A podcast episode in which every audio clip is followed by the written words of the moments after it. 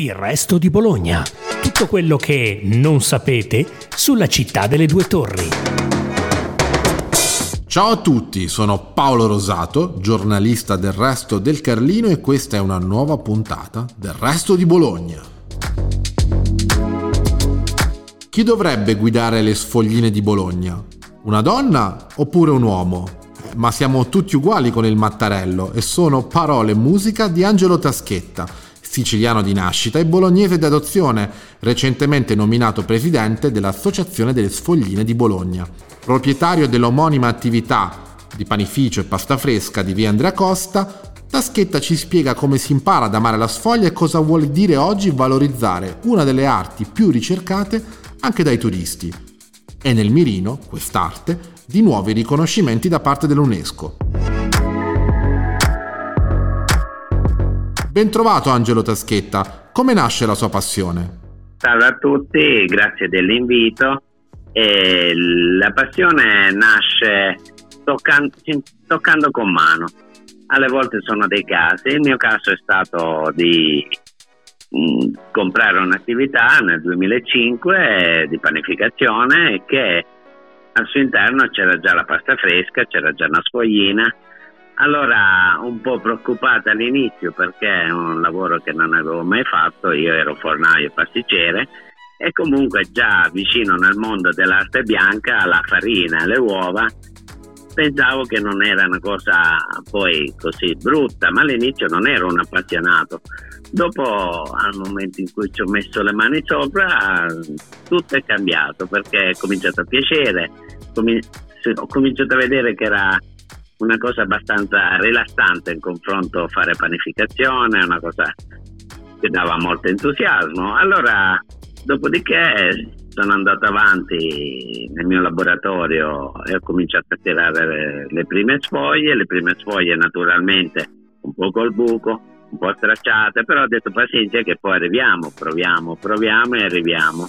Veniamo all'attualità, l'arte di fare la sfoglia sta vivendo un boom di notorietà commerciale e anche turistica. Qual è il termometro in questo momento dell'associazione?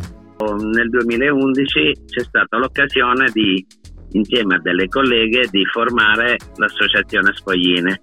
L'associazione Sfogline per me è molto importante perché è stato il perno, è stato quello che mi ha fatto crescere molto perché con loro abbiamo fatto degli eventi fuori, abbiamo fatto autoformazione, allora lì ho capito che non ero ancora pronto del tutto, capivo che potevo imparare molto da loro perché Mm, mi hanno sempre aiutato, io aiutavo loro, uno sapeva un segreto, l'altro ne sapeva un altro, collaboravamo assieme. Questa collaborazione mi ha fatto crescere moltissimo, forse mi ha fatto arrivare fino a qui.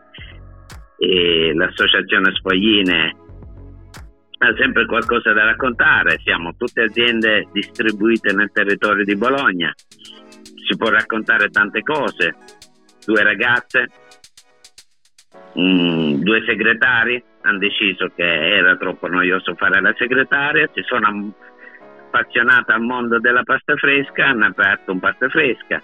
Un'altra collega con un problema era ciliaca, dal suo problema si è aperta un'azienda bellissima, tuttora è l'unica a Bologna che fa i tortellini per i ciliaci. Un'altra collega, l'ultima in questo momento qua, sta seguendo una, una tesi di laurea all'Alma di Cologno per un ragazzo. Ma che cosa vuol dire essere un uomo in un'arte eh, prettamente femminile? Un, un, uomo in un'arte femminile vuol dire eh, magari sembrare di partire svantaggiati, ma nell'effettività non è vero perché perché comunque fare la sfoglia è una passione, è una passione per tutti se uno decide che mettere le mani in pasta è il suo lavoro o la sua passione, lo deve fare. Finora perché è stato in casa nelle nonne, perché le nonne erano tutte donne e allora si diceva sempre della donna e della donna. Adesso che diciamo che è legato più a un mestiere, perché poi alla fine in casa si fa sempre meno, adesso che è diventato un mestiere proprio è per l'appassionato, l'appassionato non ha più sesso, l'appassionato è l'appassionato. I turisti, soprattutto stranieri, stanno prendendo d'assalto le vostre attività. Come si può salvaguardare questa ascesa del turismo?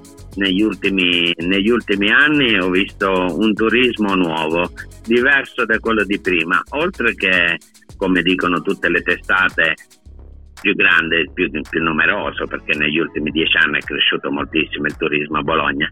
Il turismo è anche più informato, il turismo c'è già tramite Bologna Welcome, tante altre volantini, informazione del comune che ce n'è abbastanza, è già molto più informato. Il turismo sa già della nostra pasta, il turismo la viene, i turisti la vengono a cercare, poi ci sono turisti soprattutto gli esteri molto curiosi che vorrebbero metterci addirittura le mani sopra la sfoglia perché li incuriosisce molto. Poi c'è un bel turismo che è il turismo interno, tutti, tutto il turismo interno vuole tornare a casa con la pasta fresca e poi un altro turismo è il bolognese ospite in un altro paese che è obbligato a portare tortellini perché glieli chiedono. Quanti, quanti associati avete adesso? Adesso siamo 18, 18 aziende siamo. Mm, però anche lì, anche lì purtroppo siamo stati fermi due anni, eravamo circa quel numero. Dopo questo fermo di due anni c'è stato il cambio appunto di presidenza col mio l'anno scorso e adesso che riparte tutto, ogni giorno, ogni due giorni mi arriva una telefonata di una collega nuova interessata a entrare nel gruppo perché al momento che si comincia a lavorare di nuovo vedo tante colleghe interessate a entrare nel gruppo perché, perché ognuno ha la sua bottega, però poi fondamentalmente lavoriamo tutti per la promozione, tutti per i turisti.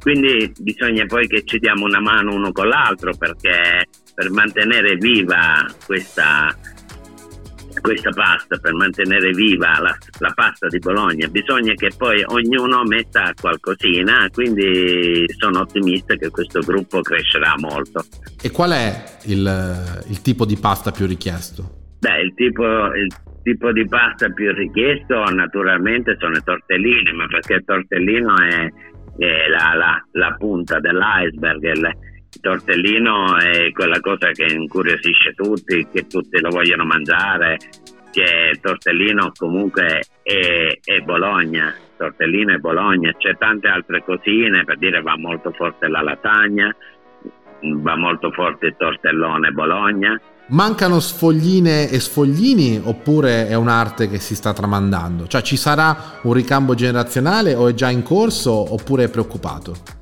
Eh, no, non sono preoccupato perché io sono un fornaio, sinceramente sono più preoccupato dei, dei fornai che delle sfogline, perché le sfogline per me si stanno, si ricreano, perché tanta gente vuole fare la sfoglia e tante, ho visto adesso tante piccole attività, tante ragazze che ci vogliono provare. E per me nella sfoglia c'è un futuro perché c'è una bella richiesta anche, anche legata al turismo. E dà tanto lavoro e, e comunque il, perché noi con questa associazione delle sfogline che era nata appunto per tutelare e promuovere la sfoglia si vedono i risultati. I risultati ci sono che la sfoglia piace piace farla qualcuno sa che ne può ricavare un mestiere di fare della sua passione un mestiere e per me anzi sta accelerando. Ci sono con Bologna Welcome e con il comune programmi per il futuro anche legati alla promozione e alla comunicazione e poi c'è il discorso UNESCO aperto per un riconoscimento all'arte immateriale della sfoglia. Ve ne state occupando? Allora, la, la candidatura UNESCO sarebbe un premio alle, alle nostre sfogline. Naturalmente noi siamo pronti a, a collaborare, per il, per il resto sono, sono molto ottimista, sono molto ottimista perché ho visto negli ultimi tempi l'interesse un po' del comune con la DECO, che la DECO sarebbe denominazione comunale di origine e un po' l'interesse di varie istituzioni. Diciamo che da, da, dieci anni che sono nell'associazione non ho mai visto così tanta gente interessata, allora penso proprio che sia la volta buona. Angelo Taschetta, per finire, qual è il suo resto di Bologna? O meglio, qual è il suo posto del cuore in città? Allora, il mio posto del cuore in città, mm, diciamo che io mm, sono più o meno sempre in laboratorio e però ho la mia passeggiata, io ho la mia passeggiata rilassante che è da via Andrea Costa, si fa via del Fratello, si arriva in centro, si fa il giro sotto Palazzo Renzo, si respira un po' d'aria di centro, si guarda il movimento, i turisti, un ritorno rilassante, un po' per scaricare la tensione della giornata, tutto lì. Grazie per averci ascoltati. Seguite ancora il resto di Bologna, il podcast della redazione del Resto del Carlino.